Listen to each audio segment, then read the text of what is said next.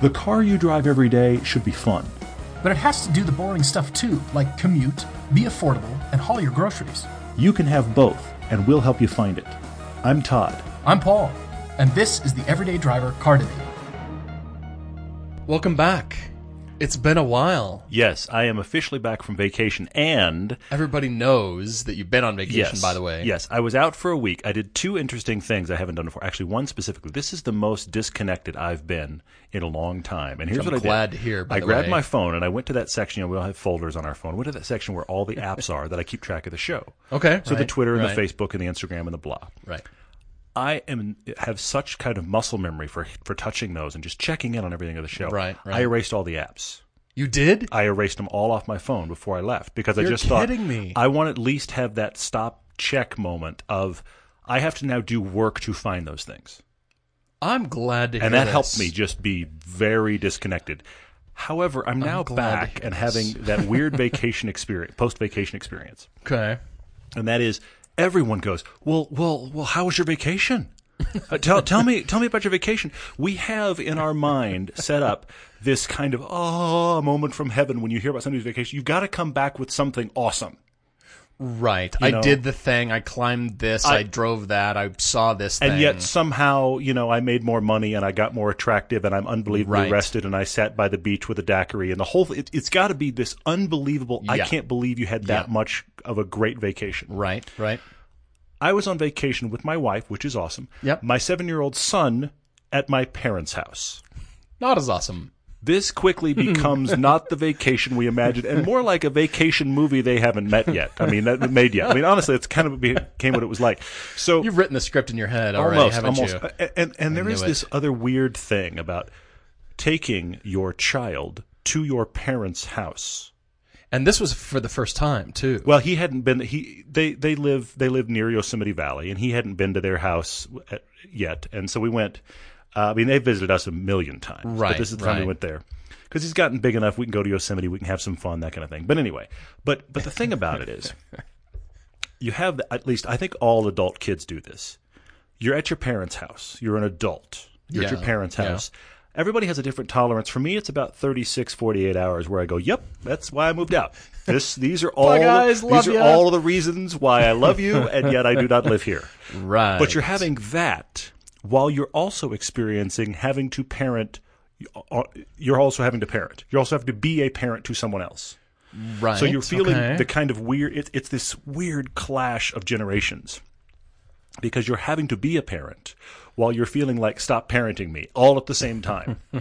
so that's going on. But the the the car news here, All right. You have car news. I, I kind of the the loaner car while we were there, which was great because we didn't have to rent something. But my my dad loaned us his Chevy Avalanche. I was going to say, yeah, you didn't rent something. No, You- no, no. He loaned us his Chevy Avalanche. dad's car, yeah. So it's an 09 Chevy Avalanche, which I've driven some, but I drove it a lot on this trip because we did a lot of California. We, we went to my parents' house. We also drove all over the place.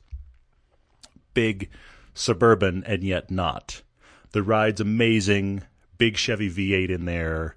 The drivetrain's fantastic. I, you know, we used to have my wife and I used to have a Yukon. Comfortable. Absolutely, my wife and I used to have a Yukon. It felt very Yeah. familiar. Yep. My my father does not drive quickly. We know this. I'm pretty sure We know this. the last week is the fastest that car's ever gone and may ever go again. You serious? Oh, I I, I, oh I my blew out whatever the engine. The engine was no longer resting. Dust and cobwebs. out of Cobwebs are that gone thing. now. Yeah, sure. Awesome. And I also realized this thing: um, people are not ready for folks like you and me with our speed tolerance to drive a vehicle that size. They're just not ready. They're, they're not ready for that for that They're reality. not ready for that thing coming up in their rear view. Exactly, and and not because I'm trying to hunt people down. It's just this is my speed This tolerance. is now your level of You know? normal. And I the, and the other thing that struck me in that regard is if I come up behind somebody in my FRS, nobody gets out of the way. I may be driving an orange teenager's car that suddenly appeared in their rearview mirror, but I'm going to have to go around whoever that is. The exact same action in the avalanche, people are moving. Blinkers are on. They're avalanche. clearing the way. That's so awesome. So it was crazy. So I had lots of weird experiences. And, and, and don't get me wrong, I wasn't overly tailgating people. I say overly because I realize our Well, tolerance is different. yes, but yes. but I mean, I saw plenty of the California tailgate, which is it's 80 miles an hour, and I'm one car length off your bumper. I don't do that. I don't do that. Your NASCAR Yeah, it's frightening. drafting right off people's You know, I'm. I'm some car lengths back. yeah, yeah. But it was hysterical to be closing in. I haven't gotten to a place yet where I feel like I even have to slow down yet because I'm not even that close to the car, and they would just see this black object coming and move, and I just kept thinking, if I was in my car, you'd still be sitting there. right, right. So anyway, so that was crazy to drive something big again, and and to love the drivetrain and to hate the weight, and the and my dad's rotors need to be replaced because they're warped. He Ah. didn't know this because he hasn't ever used the brakes hard enough to feel it. Right, because it's such a light touch. Exactly, exactly Yeah, right. Awesome. Well, welcome back. Chance and I debated cars for you. You did. Mm-hmm. I know by this time you've listened to the podcast. I have. Everybody had many suggestions, of course. It was more along the lines of what color your next Elise should be or the Elise that Elise you're should be- getting. Well, Yeah, it was a lot of fun. I have to applaud you guys because I listened and thought it was a great podcast, but I also thought you did a really good job of picking things that I really would like. I did think that Chance's Mustang lower than the 350 suggestion that stretched me a bit. I was like, That, hmm, that was a stretch for you, too. okay. I, I felt like that, But I will say that you win because Uh-oh. All the right. 1M is actually the top of my list. I just can't afford it. If, if I could if I could get into a 1M and they're 10 to 15 more than I can really spend, but if I could get into a 1M, it would really be game over. That's the car I actually want the most. Yeah, I'd I- love an I Evora. I'd love an Elise, but if I can get into a 1M, done it. And that'd be the kind of car I think I'd buy and keep for a while. Yeah, yeah. But I just I know just your it's out of soft spot for Yeah, that thing. yeah. Yeah, it was uh, it was a lot of fun to bring that up and talk everything about it. And uh, did you notice in the email inbox, a lot of people sent links to 1Ms that are for sale, and they're still expensive. I know. I, well, there was one guy that sent one that was forty grand, and that's that's like That that's like great, It's like sniffing distance. It's like Sixty-six thousand miles. it's like wait great. wait forty grand. Wait wait wait. I thought they were all forty five to fifty. Forty grand was like. do I have extra? Should I? St-? It's that, that terrible thing we do to all of our listeners, where here's your budget and let's blow it out by five or ten grand. Exactly. That was the thing. Look They're at this one doing it to going. us now. Oh no, that's yeah, bad. Yeah, And it was orange too, of course. Terrible. of course. I want to talk about Auto Tempest. They're our new sponsor on the show. Yeah. Because they provide that service you and I do. We're Right. always looking up cars online. You can go to autotempest.com and you can type in your search term once and it searches all the big names and some of the little ones. So you go there, Auto Tempest, that is T E M P E S T, like a storm, autotempest.com. And if you aren't looking for a car right now, you can do it for fun, or you can do it and then give them feedback on how the website works. They want that as well, which is really cool. Well, welcome back to the podcast, guys. Thank you for joining. As you can see, Todd is back. We are back in action here. We've got a lot to cover, a lot of fun do. stuff. We're going to hear from Todd. He's got at least one story from vacation, I think. Well, it was it was the truck story. Okay, it so was, it just the was, truck. It All was bombing up behind people in the truck. However, I do have an additional one on that subject. We can get back to it. It's Okay. fine. All right. Well, we'll get there. Well, we've got a debate from a couple of fellas here. We've got Hal. Hal, I'm not sure exactly where you live, but he's had extensive car ownership mm-hmm. experience, and he's written us a very, very nice letter and included thumbnail photos of each of the cars he's owned over the years. He's in. I, I was digging Which here because been it's near the end of the email. He's in, he's in North Carolina. Oh, okay. drives right. around in the mountains, but but you had to dig for it. It's not it's not straight up front. Look forward to talking about that because Hal is a tall guy. He describes himself as having the Todd torso syndrome. I didn't know I had a syndrome. Yes, it is a syndrome. apparently it's a syndrome. knuckle dragging, Exactly. tall torso, little tiny little legs. tiny stumpy legs. Thanks for that. Yeah. We've also got Patrick, who has written, I think, the shortest car debate sentence ever. It's one sentence It long. is one sentence, yeah. Mm-hmm. And barely a sentence at that. He has reached out to us and asked, what car would you guys buy for $10,000 or less Mm-hmm. that would reach 130 miles an hour in one mile? I've never equated speed with inexpense, you know, like a, a less expensive car Mm-hmm. Yeah. or an older, you know, less expensive car with a lot of speed. It just doesn't occur. Yeah. So I'm excited to debate that. Yeah. But anyway, we've he's got looking for he's looking for a Salt Flats bang around car, and he just wants to and that's for the. Bonneville Yeah. uh, 130 mile an hour club that he wants to join with 10,000 or less for cheap speed. That's I, I all actually about cheap speed. I was surprised you put that one in because I thought uh, this is going to take me a little bit because that's that's a hard one. It is. It's exciting. I thought for the you know the long emails versus the medium emails that we great. get, It's really and good. Mm-hmm. now the shortest sentence ever could actually generate a long discussion. You're here. right. And tons and tons of great questions. Thank you guys Yeah. for writing in. Uh, Instagram, Facebook, Twitter, you questions on all of them, and they're very good. So I've noted quite a few of those. I don't know how many we'll get to, but man, there are many. Yeah, they're great. Well, uh, anything else from your vacation before we dive right into a few debates well, here? there was there was the moment when we got a passing lane, A passing lane. and the only guy in front of me was a Corvette C7. okay, So you would think he'd we're going to get some passing done. he'd put it down. You, I mean, Right. he'd been waiting in the same line of traffic I'd been in. Put it down. And he proceeded to slowly drive his C7 two miles an hour faster than everybody else. Which uh, this was actually the only because this was late in my driving of the Avalanche. This this is actually the only time in the trip that I will fully admit I went. All right, I'm going to pressure you because I'm huge, and I because realize come on, now you're that in a people Corvette. exactly Come on. exactly you can see me in your rearview mirror, flex your right big toe, and be gone. Yeah, just yeah. And so then he got over, and I passed him in a black Chevy Avalanche, only to realize as I was passing, oh, you rented that car. That's the problem. that's why You're in a rental C7. Oh, that's why. Anyway, but yeah. Well, we've both been traveling, as a matter of fact. I just had a quick trip to Los Angeles You did. and realized how many people live there. I don't think that really occurred to me when I did live there. When we lived there, it didn't seem like there were that many. just I had a Apparently, lovely they are Nissan multiplied. Sentra with a Did you? CVT. Wow. And I figured out how to drive quickly away from a stoplight, like get the jump on people. 'Kay. It's the same way you drive a Prius. Oh, Your foot is flat to the floor. Your your right foot is flat, and you modulate your speed with the brake. Sure, yeah. And that CVT whines and groans Oh, and would- makes it- noises at you. yes, it will be broken shortly. will. That's the goal here. Yeah. And then as soon as I just sidestep the brake, I'm gone. It just puts the power down. People are like, a base Nissan Sentra just decimated me at the stoplight. You, you are the earth? opposite of everybody else at rental cars. That, I, I'm passing a guy in a rental C7 because he's a little frightened of it. You're passing everyone in your rental Nissan Sentra. Oh, that is man, how it that just works for sure. slides right in between buses and trucks, and it's narrow. It's Yeah. It was great fun. I was really happy to return it. Anyway, they weren't happy to get it back. A quick pause to talk about one of our sponsors, Covercraft. If you have a car, you need to know about these guys. They produce car covers, seat covers, dash covers, sunscreens.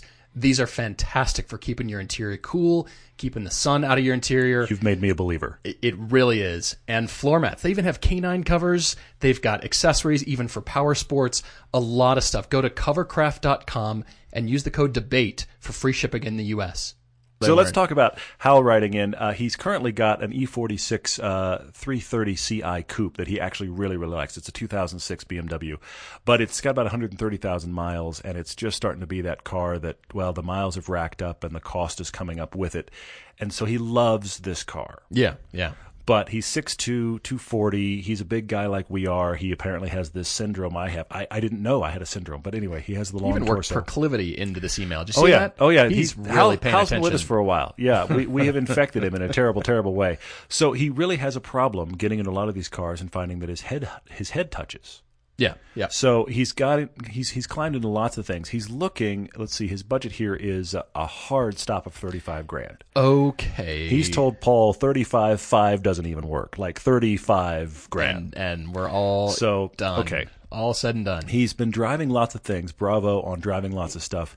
And uh, he has taken off the list already MX5, NSX, S2000, and Mercedes Mercedes Benz SLs because he's gotten into them and his head touches. So those cars are out. So he's looking for, he wants fun, small, chuckable like his E46, but he has to fit. Right. And then he took the GT86 off the table, any 86 platform, because he thought it was very fun, and he did fit. But coming even from the E46, that's not the M3, he's disappointed by the lack of power and the lack of refinement. So he's taken those cars out. This gets difficult quickly.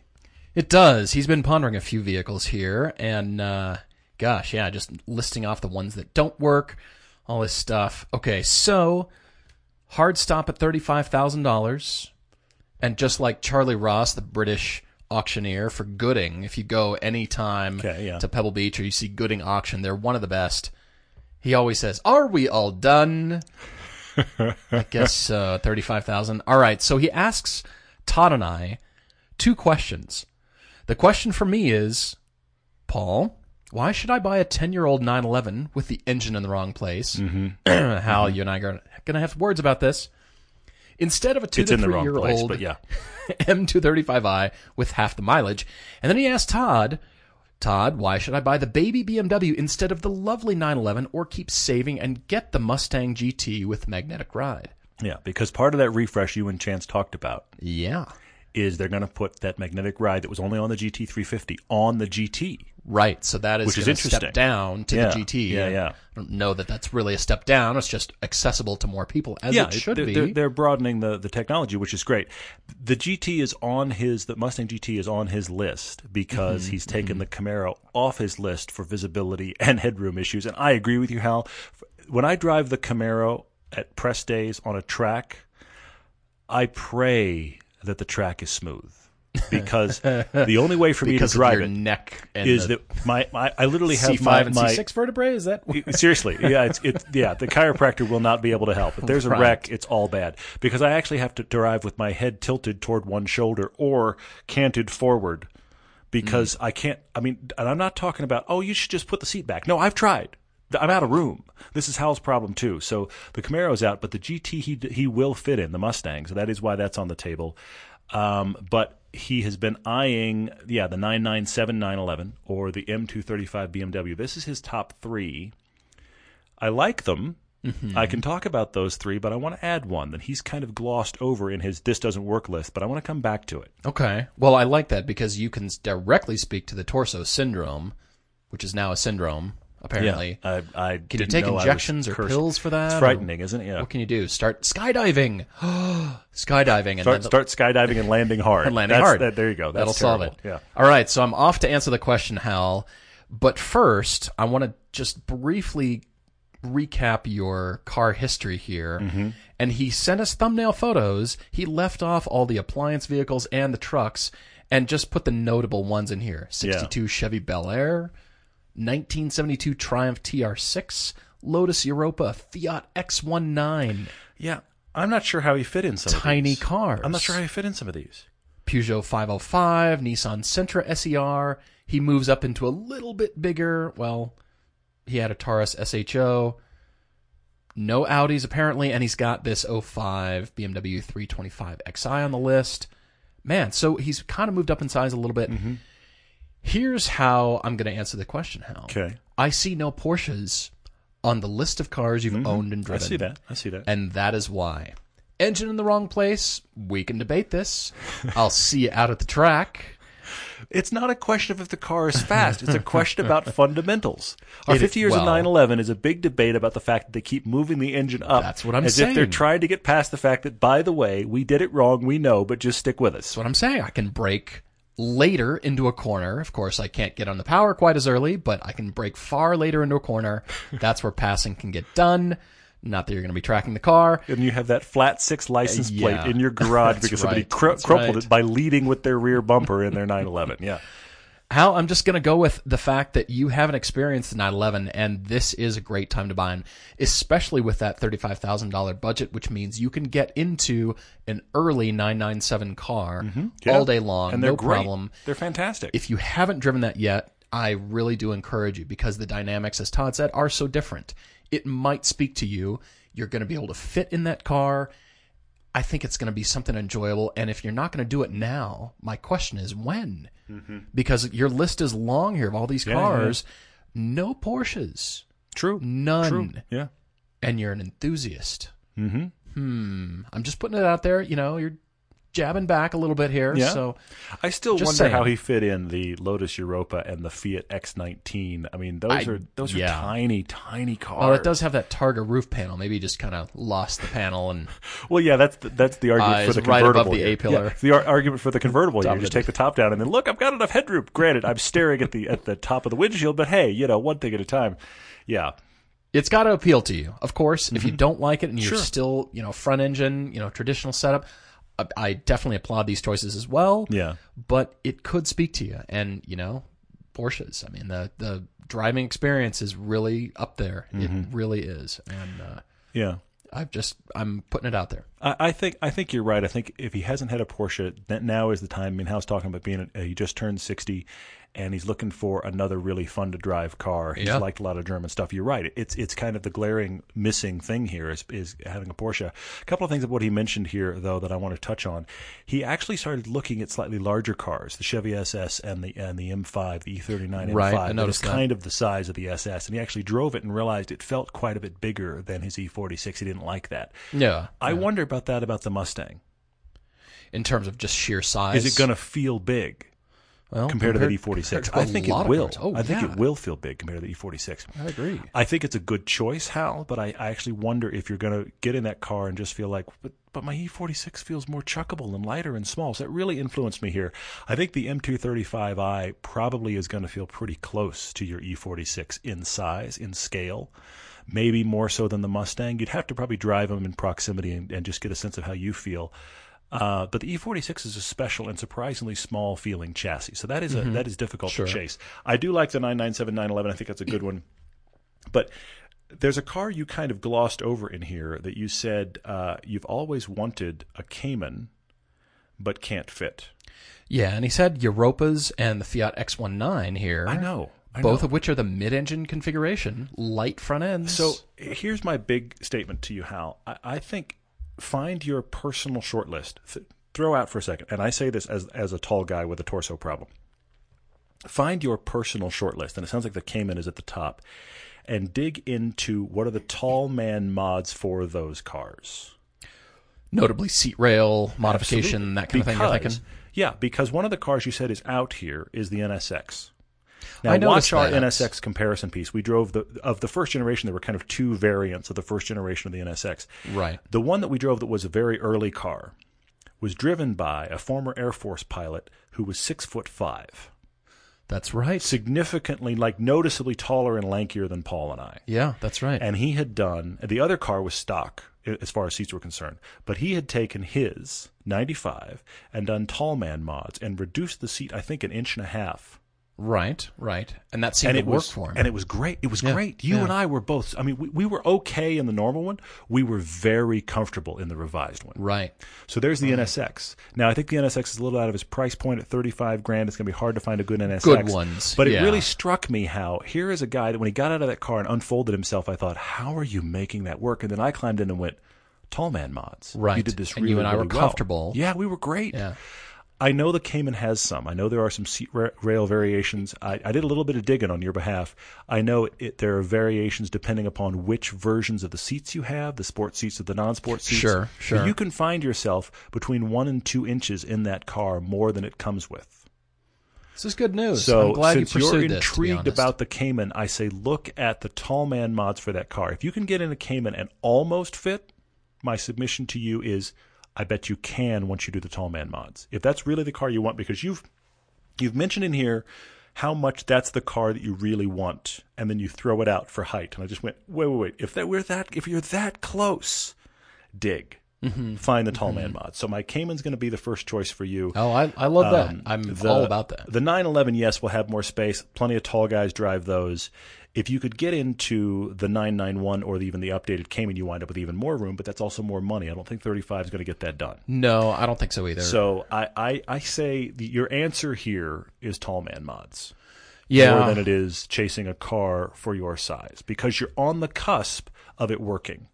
And I think that extra inch in a car is going to get it done. I mean, certainly the front engine cars are going to do that for you, but a 911 over a Cayman, I think you'll be able to put the seat back even just- further They than just you got a little more space. They just got a little They're bit just the space. cabin is a little bit bigger, and again, the driving experience, the lighter front end, as you've already noted by your car choices, your car ownership, that light front end, the road speaking to you, all those things, Mm-hmm. I think are going to reveal themselves that you love in the Porsche. How did he get in an Europa and an X19? I, I still don't get that. I don't Those know. clearly have got seating positions that I don't remember because those those seem like magical space tiny tiny that cars. Yeah. never previously found. Yeah, packaging in those cars was something else.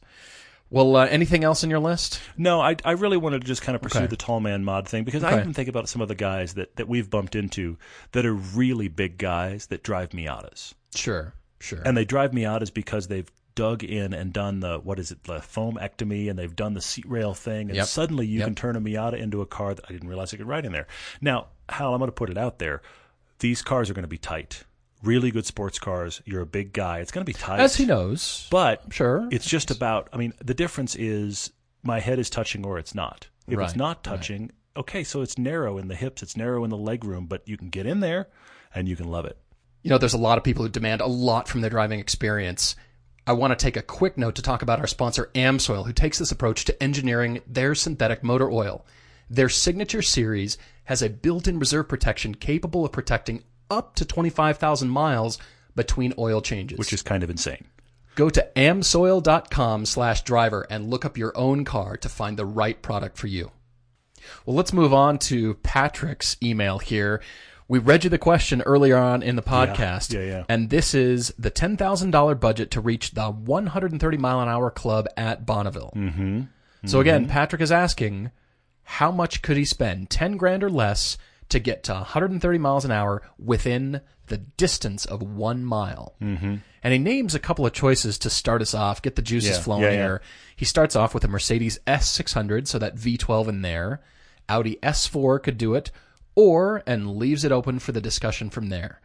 Shortest sentence for the car debate I've ever seen, with the longest potential for the one of the longer car debates we could do here. Fascinating to me. I started thinking. I thought in my own history because, you know, looking through, say, um, you know, bring a trailer, bringatrailer.com, perusing Sure. all the Yeah, older yeah, yeah. vehicles on there. Yeah, yeah. Some that are, you know, nicer older vehicles, but nowhere near 10 grand. They're still too expensive. Mm-hmm, Or, you know, on my usual sites, I'm, I'm just digging hard thinking, all right, what's out there? And then I came upon it. The Porsche 928 Ooh, I like that. one You of the GT cars cheap. that you can get very cheap. Yeah, you can still yeah, spend yeah. a lot of money on ones You that have been garage You queens can. and they've sat. Yeah. But even from the 1979, the first 928, those would do 130, no problem. Yeah. Yeah. So get one that's yeah, eight to ten grand somewhere in there.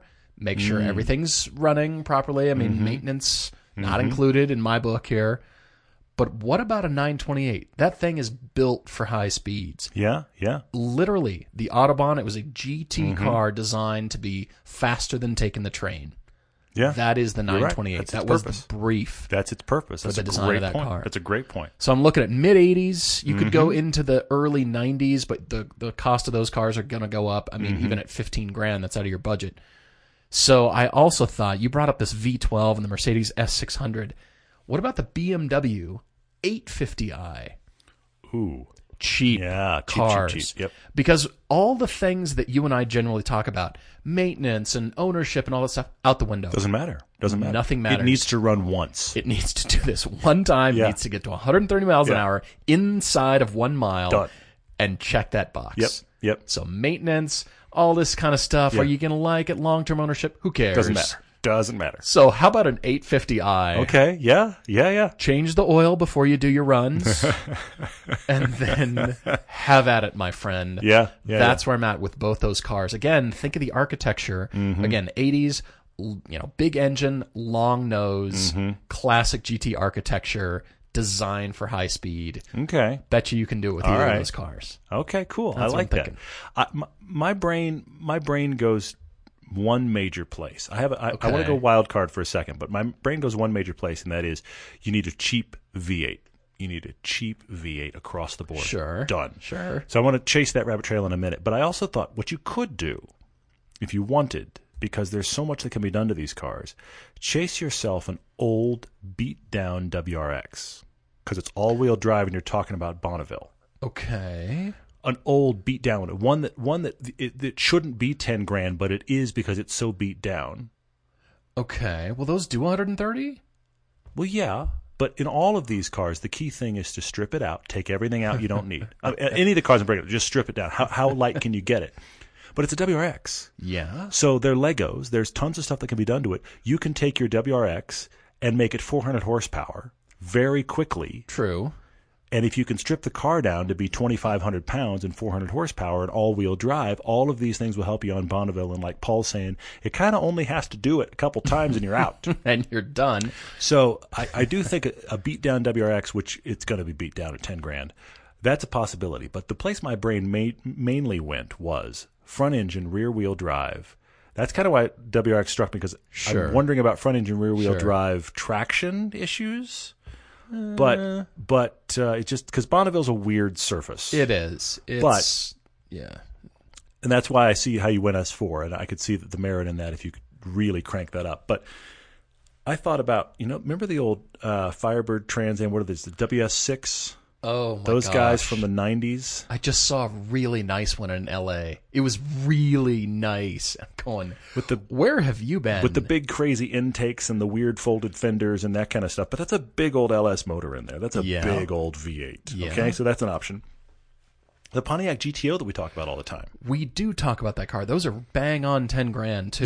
And, like and- an but you 03. could, but you could get well no it's it's 04 to 06 Was is those cars and they and slight variation they get a little more powerful as they go but you could get an 04 for under 10 grand strip it out 400 horsepower from the factory Sure, strip it out Sure. and I mean, done. Okay. I think the key thing to all of these, i i at least in my thinking, is get the big V8 and figure out what you have to have in the car.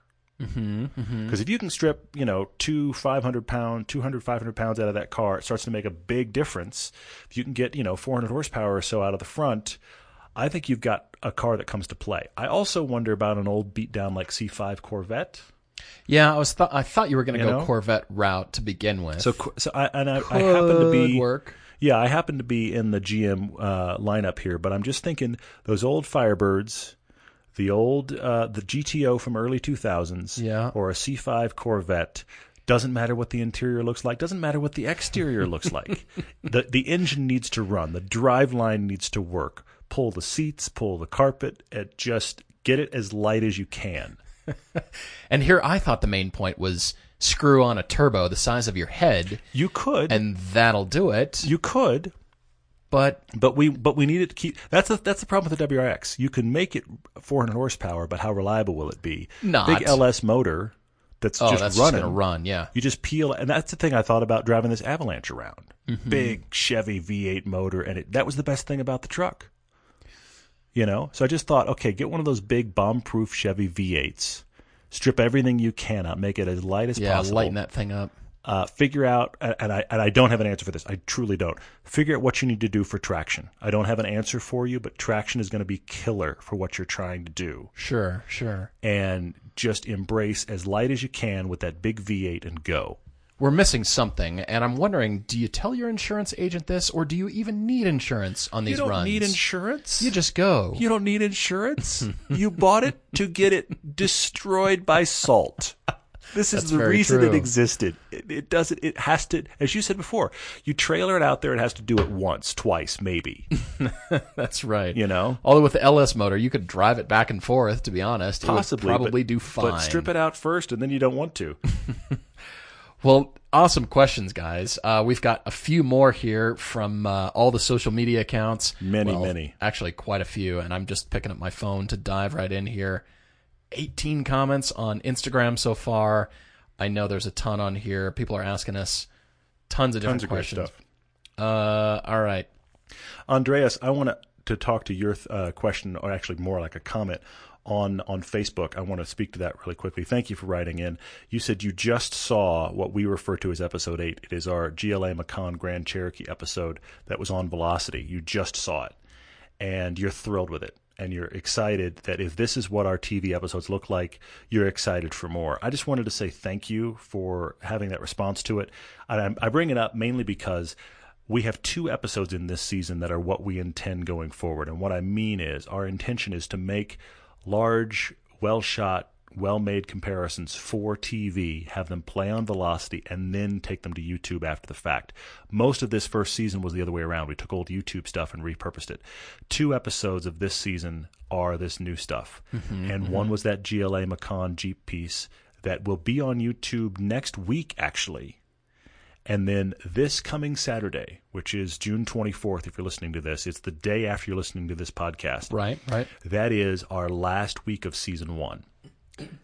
Alfa Giulia Quadrifoglio versus BMW M3. I'm very proud of this episode. Yeah, it's me too. I really, can't really wait. fun. It sounds good, great engine noises. We were on a great road. It's a fun comparison. That is a brand new piece of content. If you have Velocity, you're about to see the world premiere of that on Saturday, which is very cool. We'd love for you to watch and hear your. Th- we'd love to hear your thoughts. And then that will also be on YouTube. Yeah, So yeah, this is our model going yeah. forward. We're excited about this idea. So Andreas, thank you for recognizing that and taking the time to just say you liked it. Appreciate Mm-hmm. it. I love that I've got people asking me design questions here. It's it's a lot of fun. There's uh, Yi Soon on Instagram asking what's the hardest, well, easiest to get wrong part in designing a car's exterior styling, and he's asking for any examples of both good and bad design. It's uh well, there's a lot of different things, but think of everything you do as proportion on cars Sure. the yeah. body side to the window glass, so that proportion, uh, and the overhangs, especially with wheel placement, where wheels and tires Mm-hmm. go. And that is just, there's so many things to get right and wrong. Initial sketches are oddly proportioned. Sure. But you can pull Sure. out, as I've talked about before, you can pull out styling themes but there's so many things transitions as you get you know refining the design because at the base of the a pillar and the base of the well in uh, you know in sedans it'd be the base of the c pillar but wherever it transitions into a, a trunk Sure. there's five or six different surfaces trying to resolve themselves at a point that They're meeting is there. fighting Yeah. every other surface. And so mm. how do you resolve all these interactions? That's the biggest thing you can get wrong. A lot of car manufacturers cover that up. They just the A pillar drops right into the car and then they cover it up with some more sheet metal. So Sure, yeah. You know, they kind of tricked your eye a little bit. There's all kinds of things manufacturers do. The Fisker Karma being one of the guiltiest, and that is the rear door cutout. When you open the door, that inner inside of the door, you know, that, that passenger Mm-hmm. Yeah. egress entry is a lot smaller than the door would suggest. Yeah. And so the door suggests this proportion and large passenger Yeah. entryway here, which is not You're the right. case when you open the You're door. Right. You open that door and there's like a foot of sheet metal. Yeah. Just bridged across that is actually covering up that rear wheel. Yep. Yep. So that's a design trick. Mm-hmm. There's all kinds of things. The Macan is pretty good at this. That uh, that lower rocker panel that could be blacked out or it could It's be carbon black, fiber. yeah, uh-huh. That's just a visual trick to reduce the body side height because it's interesting? a smaller car. All these little kinds of things. But I'd say I'd go with proportion, body side to glass, Mm, that's and, good. and overhangs, front and rear overhangs on the car. You're always teaching me that stuff. One of the ones you mentioned to me that people can look up and just marvel at. You're talking about uh, surfaces coming together. You Mm-hmm. pointed this out to me the first time we saw it. Look at the current WRX around the tail light. Okay. Yeah. Right. The tail light and the trunk. Look at the way all of those things go together. And, and when you stop and look at it, the tail light on the current WRX is one of the weirdest shapes in cars right now. Yeah. It's a it's very strange. odd shape, and it's partially because of the way it connects to the trunk, which itself is a weird opening shape, and all of like you're talking about all the different body sides on that back corner coming together and having to kind of swoop and yet merge, and it resulted in some very strange shapes back there. It kind of works, but it's it's it's like this weird wavy non-shape back there. Yeah, just some strange choices and a bad example. I just saw whatever Buick it was. It was a brand new Buick, and I, hmm. I was sitting in traffic and I looked over at the rear taillight, Okay. and I'm thinking all those cut lines, the parting lines, are Yeah, decisions made by people. Sure, yeah. And they got lazy because the trunk intersected the rear side of the taillight and the the rear urethane bumper cap intersecting at a different area. And I thought, guys, you could have created this interesting shape and a you know a cutout there, Yeah. but you were just lazy. You just decided they just made it it's going to be here, and you know we'll do the bumper cut line there. And I'm just thinking, all right, well, Hmm. it's a Buick, but But their new it could be better. Yeah, but their new Regal uh, wagon coming out looks like it's going to be awesome. So it's it, it's interesting how it's not like car companies in general. I feel like are guilty of this. You have cars that No. work and cars that don't. You know, I actually saw a lot of Maximas when I was in L.A. recently, Really? and the current Maxima, I have to say, on the road, I actually think is great looking. I hate that it is what it is dynamically. Yeah, you and I know, hate CVT, CVT. and front wheel drive and all Yeah. that. It doesn't look like it should be. We've talked before about uh, front wheel drive cars that look like they shouldn't be. you know. Surprise! But uh, but that car's kind of cool looking Yeah. in motion. It actually works kind of for me. Yep. All right. What else? Uh, Scott Schmidt wrote in about the difference between car enthusiast and driving enthusiast. Did you see this? I did. I asked him to expound on that. He emailed us He did. a little yeah, bit yeah. here. We know Scott. We've met him at, uh, at the Park City Car Club here. He he goes locally, and so thanks Scott for writing in. Interesting. As as I understand his breakdown, Mm-hmm. it's a difference between somebody that loves cars and loves their current car. That's the car enthusiast, versus the person that drives their car no matter what and isn't precious with it. They just want to drive. That's Mm-hmm. I feel like his definition change, and he defines you and I as kind of both simultaneously, which I thought was interesting. And he bemoans the fact that he feels like he used to have uh, an S two thousand that he yeah. loved, I'm looking at his email right and now. And he felt like that made him a driving enthusiast. He would drive that car in any weather, all the time, drove it hard, wound wound it out, loved it. just beat on it. Now he has a 911 he's in love with, but he's less prone to drive it because he wants to keep it nice. And now he feels like he's less of a driving enthusiast and more of a car enthusiast. This is an interesting definition from him. Mm-hmm. Yeah, I, I Scott, thank you for writing and thank you for expounding on your idea here. It comes down to so many thoughts. I mean, you, we see Ferrari owners. How many times do you see a really dirty Ferrari? Rock chips on the front, rock chips around the intakes, on the backs of the mirrors, all that kind Yeah. of stuff. Not Not, often. very often. They sit in garages. Yeah, yeah. And I I can understand that some folks the the car disease in all forms Mm-hmm. from the stanced guys to lifted trucks to Yeah, yeah, yeah, everybody loves between. cars and that is all valid. But we want to we want to drive. Yeah, yeah. And I do have some of the car enthusiast in me because I love the shape. I love looking at it. Yeah. And I love cleaning it up, but I also love going and driving it. Mm-hmm. And I will say, Scott, think of it this way. This actually ties into some other questions that we had on Instagram. Uh, I will get to those here, but it ties in with just, you know, getting out there, loving your car, driving yeah, it. Yeah, yeah. What if I couldn't drive it? Hmm. What if I what if I died tomorrow? What if I couldn't Hmm. and something happened and I couldn't enjoy this thing? You're paying money for it, or you, You did are. pay money You for are, it. absolutely, You're yeah. Mm-hmm. paying insuring, you know, insurance costs on this car. Go drive it when you can. Because looking back, you don't want to look back and think, man, I wish I just would have enjoyed that more. Mm-hmm. And I will say, Scott, now that you have a Porsche, the Porsche guys tend to drive their cars. Whereas the Ferrari guys Generally more so, don't. yes. Generally more now, so. I don't want to make a broad statement. It's always dangerous to make sweeping statements about any group of people, so that's not what I'm doing. but mileage wise, you're right. You're going to see. But from a mileage standpoint, Yeah, yeah. you know, Porsche is trying to get their cars away from being an investment Mm-hmm. and just sitting in your garage. As a matter of fact, owner's manuals say, "Welcome to your Porsche. You should drive this every day. You should drive this car daily." Yeah, yeah, yeah. because the fluids like you know they, mm-hmm, they mm-hmm. keeps everything lubricated the car just drives better the harder and more you drive this mm-hmm. car and yeah I, I like i said i come back to porsche because i love that they Yeah, put in the owner's yeah, yeah. manual we hope you're going to be driving this daily yeah, yeah, yeah, they do. Reminder very, very reminder bizarre. And get away from this you know store it in your garage garage queen kind of investment car. I hope that helps you. I i can't explain why some people are just you know they just love to look at it but that's it's valid. But I mean, but here's here's the weird thing that happens with cars, though, Scott, and that is, the cars are one of those things that you can interact with, and yet some people treat them like they're art. which there is that part of me But- and- i will and- admit i love you that are you're sculpture part of I and I love that too. But but I, you know, art's cool, art's wonderful. But if I were wildly rich tomorrow, it'd be a ways down the list before I started buying art. Because ultimately, as much as I respect it never. and understand it, I can't I can't do anything with it. I spent money on it and I can claim I have it. For some people, Mm-hmm. that works for cars.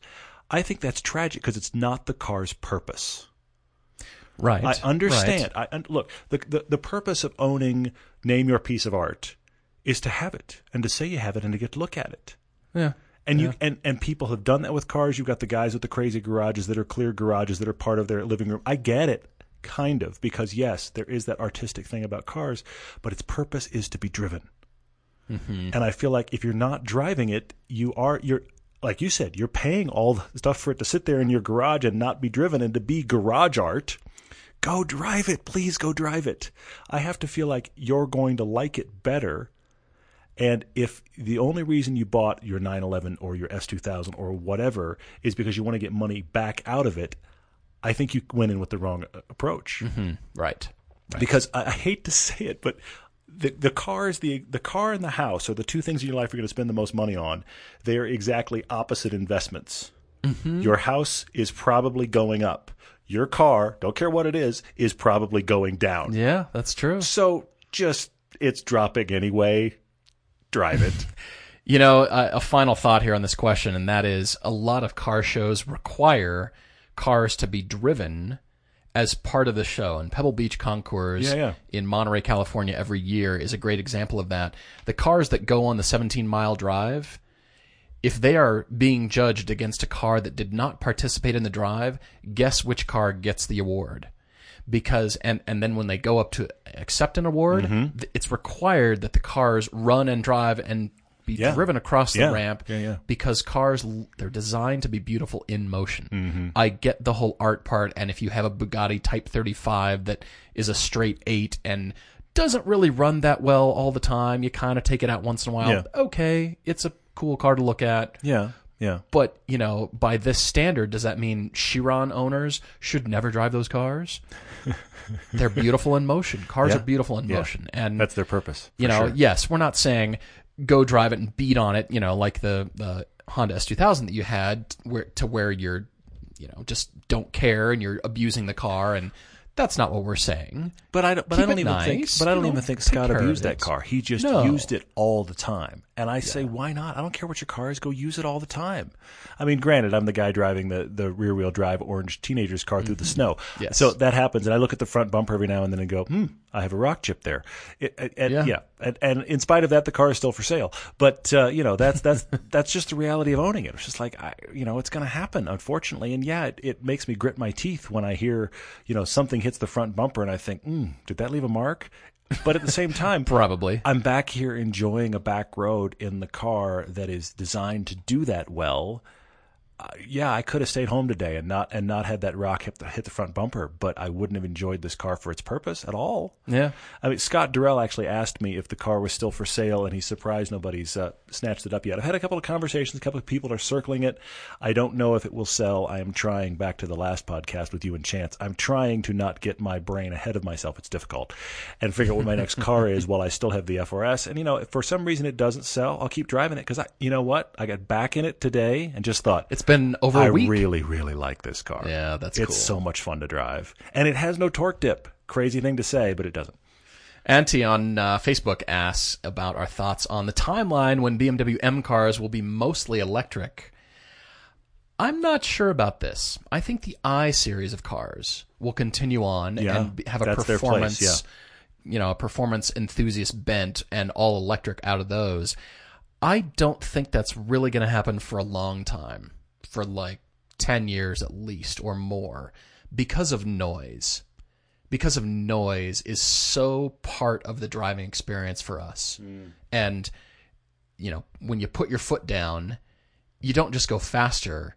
There's drama around Yeah. you. Yeah, Things happen and noise is part of that. Yeah. And rumbling through your chest and all that kind of stuff with powerful cars. Mm-hmm. So I don't know that M cars will go fully electric to be honest. I think the I category for BMW will definitely be that. Yeah. M cars might have some, but there still might be one or two in there that are, as I keep saying, will build the fully autonomous eggs. Yeah. And this will be yeah, a we'll split it up. you know manual transmission, rear wheel drive, Sure. fun car Sure, with yeah. nothing on them. We'll just we'll leave all the traction control It will home. be it will be interesting if we see automakers split like that. But you bring up a great point, you know, that because they already have that sub part of their lineup, Mm-hmm. and it allows their normal cars. If you if you have the I on one side that's all electric and the M on the other side that's all performance, it allows you to have cars in the middle that are a little bit of both. right, right. You know, and then there's other people that have written thinking. in about the fact that uh, Geely is going to make Polestar, which has been the performance brand of Volvo, into the electric brand of Volvo, which is an interesting twist right off this question.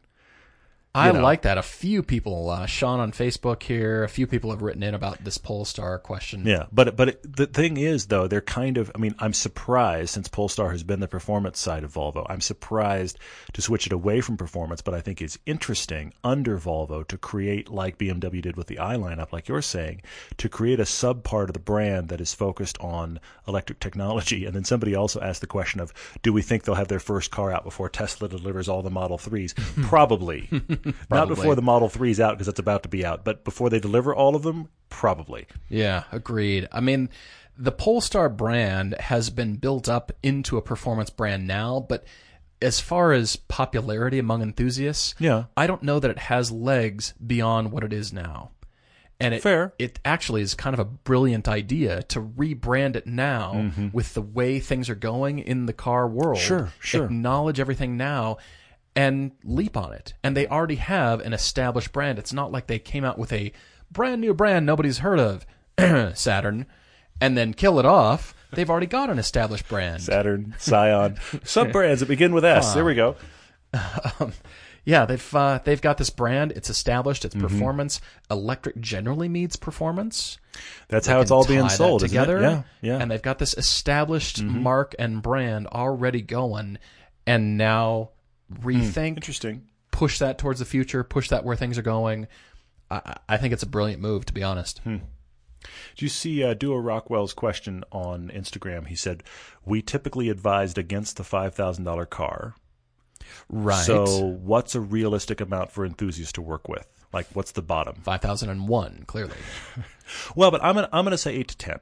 Yeah, agreed. because at agreed. eight to ten, I'm, I'm going to re- revisit this real quickly. the the The headline is the problem with the five thousand dollar car is you may have to put half of that again into it in the first six months, and if you do, you didn't buy a five thousand dollar car. Right. Just making it run So- correctly and fixing all the things that are broken Exactly, and all that stuff. It's- uh, tires and who knows what Right. it needs. That's the, that's why the car is so cheap. Let's be honest. That's a lot of the problem with it. So, what my concern is always that the person buying a five thousand dollar car has literally five thousand dollars, and then the problem is when it needs tires day one, when it needs oil change day two, when it needs oh my gosh this needs a gasket.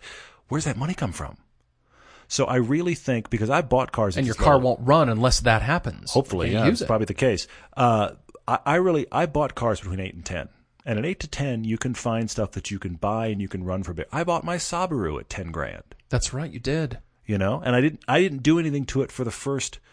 I think I had it for about three months and bought snow tires, and then I had it for another three months or so and did I forget what it was. I think it was uh, power steering.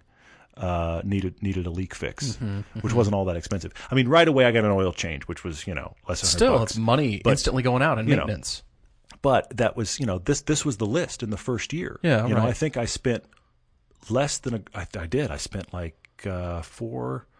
I think with snow tires, I spent maybe six hundred dollars on that car in the first year, and I bought it at ten It's grand. not bad. It's not bad at all. All right, you know, and Yeah. that, and that wasn't all right away either.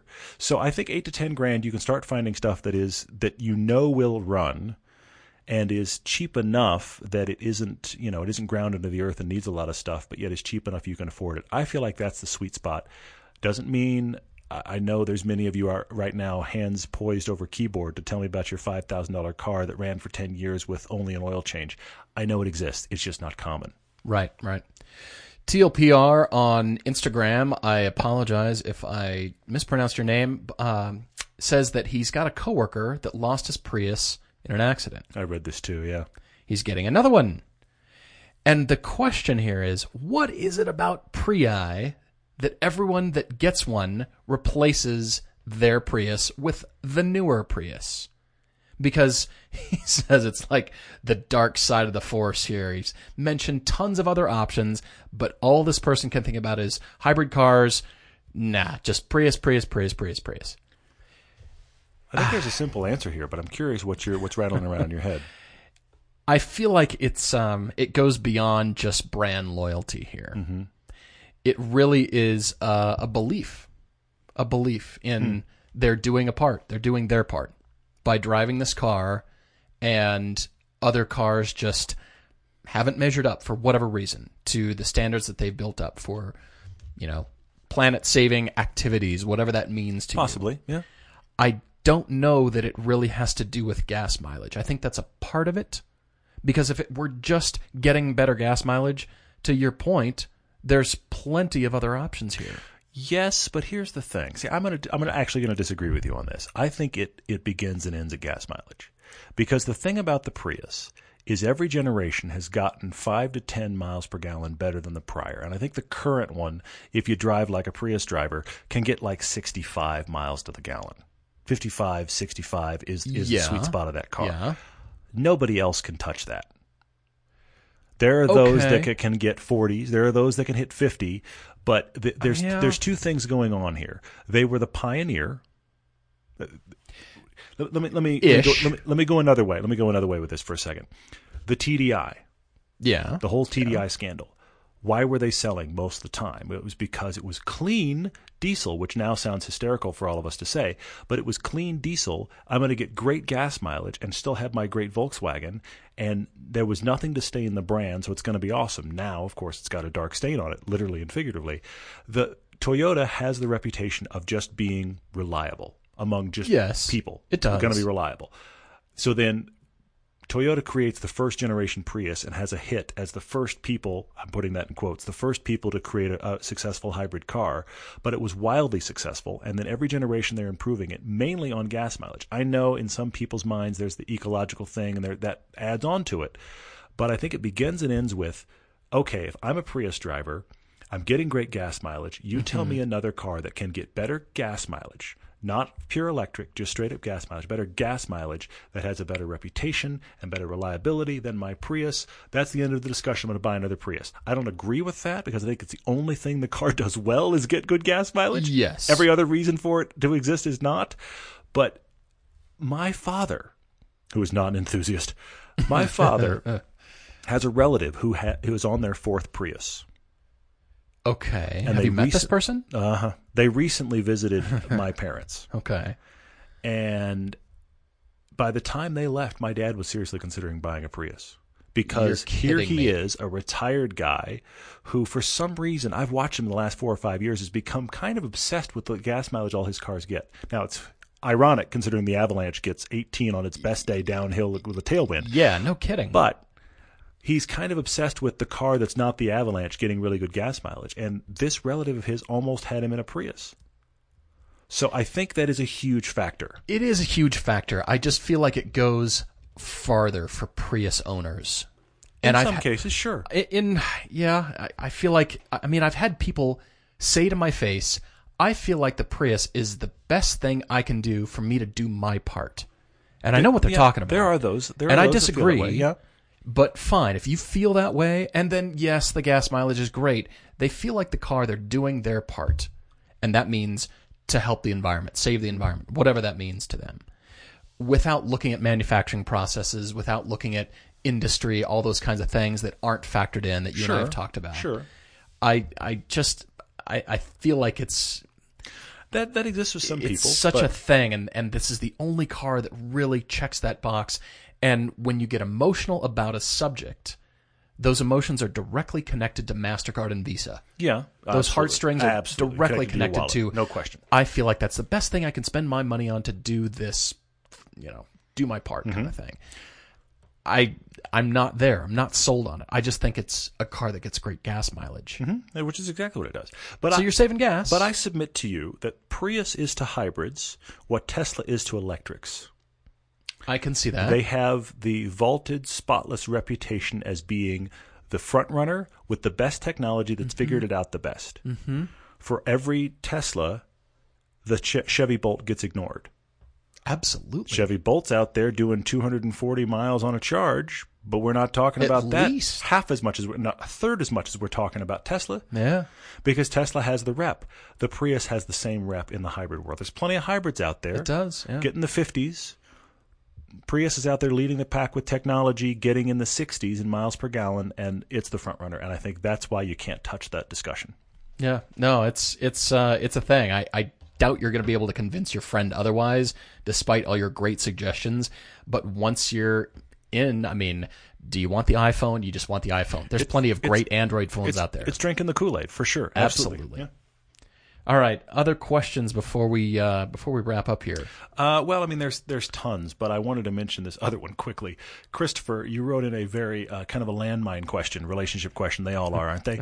uh, you're asking, how do I introduce the missus to driving a manual Ah, yes. in a way that will get her to enjoy it? Hmm. How do I how do I cover this tactfully, Christopher? First off, you're going to need a car that every time she stalls it, not a big deal. Okay? Your Right. prized possession manual transmission car wrong for this. The second thing, and I think this applies across the board. Why'd you I, rent me a car? I discovered this in skiing with my wife. I've seen it happen to others. If you have activities you want to teach your wife or significant other, you can't teach them.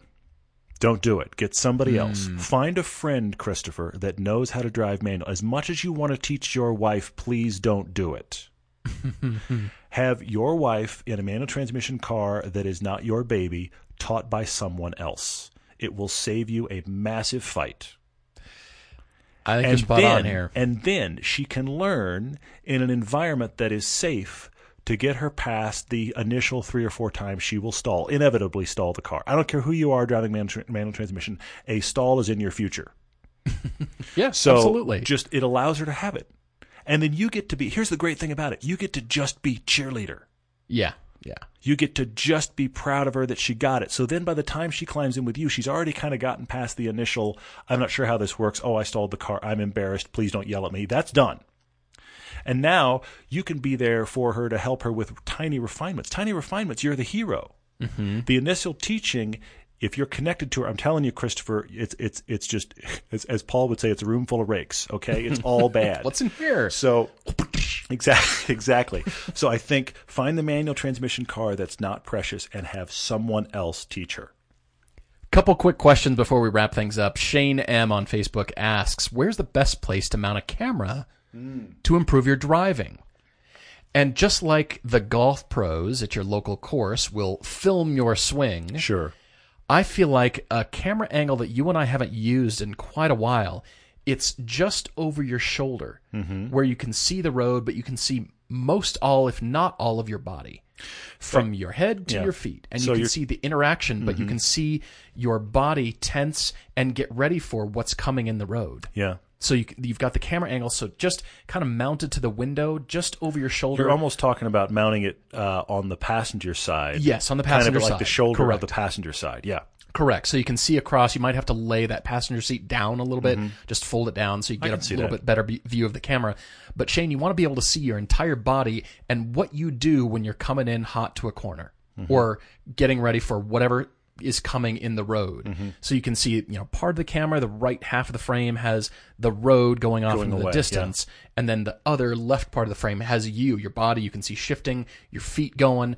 But if it's further back, you can kind of see that yeah, foreshortened position of your all the way to your feet. I I agree with you that it need you need to have both. I think you could do, and we do we do this shot quite a bit. You could do rear glass or even you know hovering between Rear the glass pa- works. between the two uh, the two seats because you have to see, like Paul's saying, you have to see your interaction with the car in relation to what's going on out the window. And I would even Mm-hmm. say to you, if you wanted to really compare and contrast, see if you can get a shot like that mounted. Get you to do some laps and get a hot shoe to do some laps because Oh, yeah. now you can see what's the difference in where did they brake how fast were they on the gas, what's happening to the hands. You can learn a lot from that. But as you start to learn, let's say it is a track situation, as you start to learn the track and the turn in points, you can watch your own video back and be like, why did I turn in there? Why are my hands so busy? What, Mm-hmm. Why did I? what I had so much room before I I could actually start Mm-hmm. yeah, why, braking. why am I braking there? You can you can start to examine that, but but the problem is the bumper cam, which is very dynamic because it's so low and close to the ground, and it shows a massive sense of speed. Only shows you the track. You have no frame of right, reference. right. The windshield cam is the same. You've got to be able to see both. I totally agree with you, Paul. Tyler asked a quick question about the Kia Stonic design. If you haven't seen this, oh man, Kia and Hyundai are killing it. Yes, they're incorporating stinger elements in the front. You're right, Tyler. You're seeing it. I'm getting everybody to start seeing more details on cars and articulating why they like a car. You ruined me years ago, so that, pass it on. Well, guys, we've got the pilgrimage trip coming up. You are cordially invited. This is coming up in September, Labor Day 2017. Yeah. And quickly uh, too. I was looking at a calendar, looking at everything we've got on our list. It was like, oh my gosh, there's there's the Germany trip. There it is. rocketing at us. Yeah. So yes, if you're uh, so inclined, please go to everydaydriver.com slash adventures. More information on there about the trip. We would love to have you. Please consider that. And man, you and I are starting to ramp up for filming season here. Crazy, lots of filming happening. We've got, uh, yeah, as I said, our last episode of season one of Velocity is tomorrow. If you're listening to this on Friday, it is tomorrow. We'd love to hear your thoughts on our Alfa Quadrifoglio versus the BMW M3. That's a very fun piece coming to YouTube soon, along with a lot of other YouTube specific content while we shoot season two and try to plan a feature film and go to Germany and try to have some domestic trips. It's going to be a busy summer. Oh yeah, and lemons. Don't forget that. oh yeah, we're going to do lemons too. Yeah. Oh my gosh. Here it comes. Thanks everybody. Really appreciate it. Looking forward to the next time. Cheers.